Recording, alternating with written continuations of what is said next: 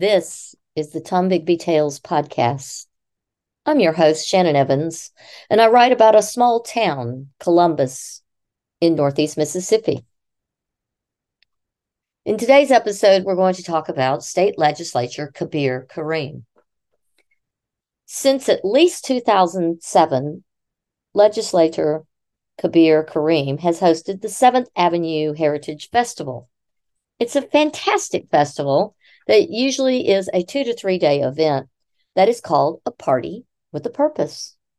Past years have focused on various themes like filling local food pantries and holiday food drives with canned donations, and always includes the presentation of Heritage Awards to recognize significant contributions to the African American community and to Columbus at large. Over the years, there's been controversy between the festival organizer, Kabir Karriem, and the CVB over what have now become known as quality of life events, such as the 7th Street Festival.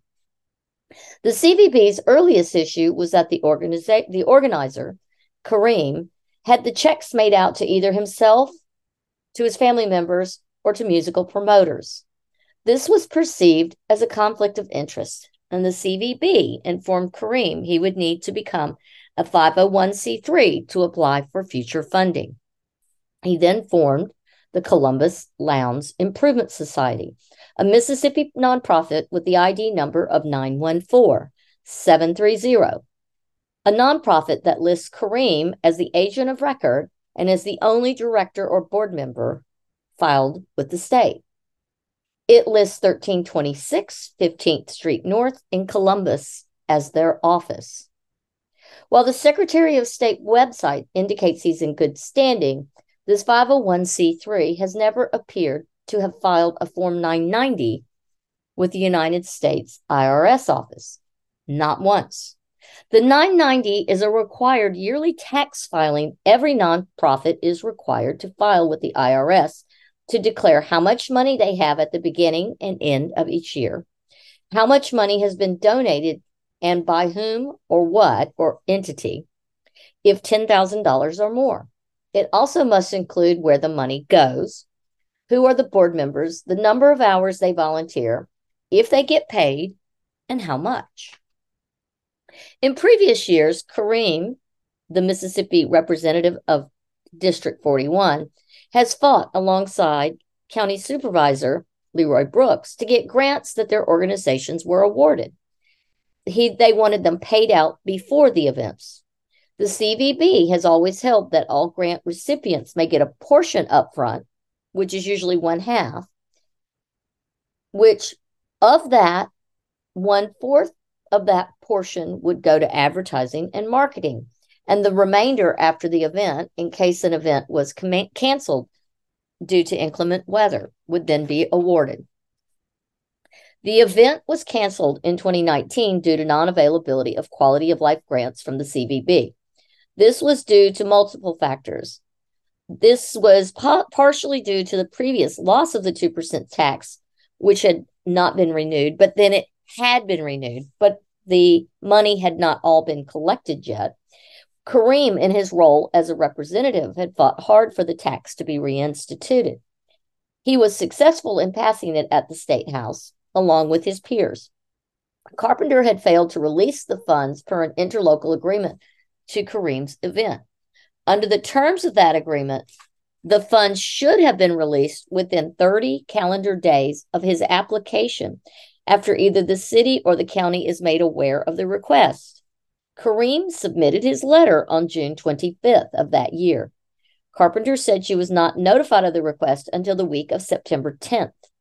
Mayor Robert Smith thought the letter had been sent with the letters for Gene Taylor's annual Southside Blues Festival. Karriem, rightfully disappointed and angry that as the grant was not significant as the grant was now significantly late, he wondered why the money was split in two payments. Again, one half before and one half sometime after the event. Carpenter argued it was always done that way. Karriem looked at the interlocal agreement and pointed out the language that said nothing about before and after the event payments. He felt Carpenter was making up the rules as she went along, something she was known to do. He pointed out how hard he worked to get the 2% tax back in order to fund her office and events like this. It sounded like a veiled threat. Perhaps it wasn't even that veiled.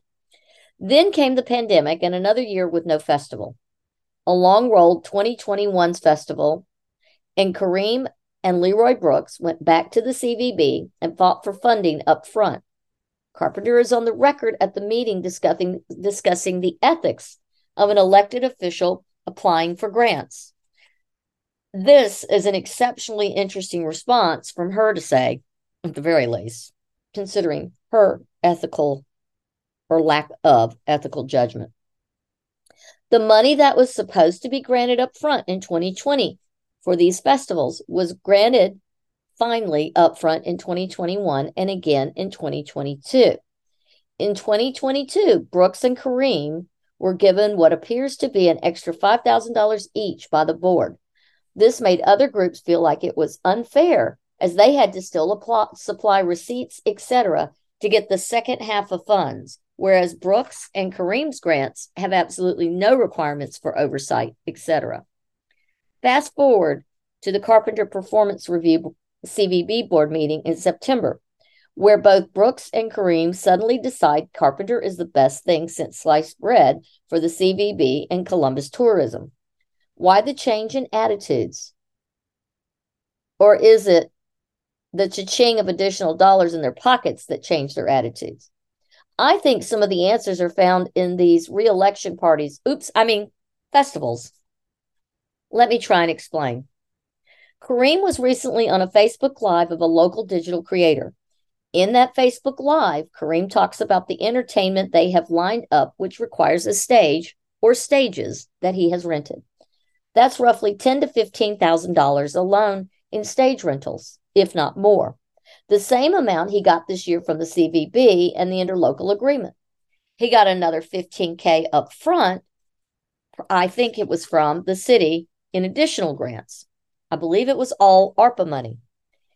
In the Facebook Live, Karriem announced each vendor inside and outside the venue must show vendor licenses from the city, or he would have the police find them. He said they cost $250, and it was implied that it would be paid to him as the promoter of the event. In actuality, he's the only one who needs that uh, permitting with the city in his festival area. He can then charge vendors a fee to set up, as is his, it is customary in events like this. But he can't charge anyone outside his event area, nor will police, unless sent, provo- provoke a citizen on their own private property for selling food. It's actually unheard of in this town. Why the strong arm fear tactics? because Karriem has told the community he needs to make money to fund next year's festival, a festival that is already funded per the interlocal agreement. Per the interlocal agreement, it is my understanding that he is not allowed to profit at this festival. So, where is that extra money going? And why put on such a large festival if you are so underfunded? Why not apply for other grants or community business donations to fund this much needed and very loved festival? Is it because he's never filed a single 990? Why is an elected official the only director and board member for this nonprofit and the agent of record as well? Why does the city and the CVB continue to fund local events and never question the legitimacy of the nonprofit status of the ones they give the most money to while making other grant recipients jump through much more strenuous hoops for far less money. Why are not nonprofit organizations that do bring in tourists and their dollars not granted funding via that same interlocal agreement? It's like a drunk sailor on payday is throwing city money around and the rent be damned. Why can't the 2% tax be shared more equitably in the community why do all the organizations that benefit from upfront, fully funded grants go either directly or indirectly to the pet projects of elected officials. This does not pass the sunlight test at all, and it is ripe for potential abuse of power and misuse of funds. Why do none of the neighborhood organizations ever bother to file a 990 with the IRS? Why am I not surprised? Because Karriem's previous LLC, a business, was dissolved due to failure to file annual reports, i.e., state taxes. Where's the oversight? There is none. I smell nothing more than these festivals being a politician's cash cow.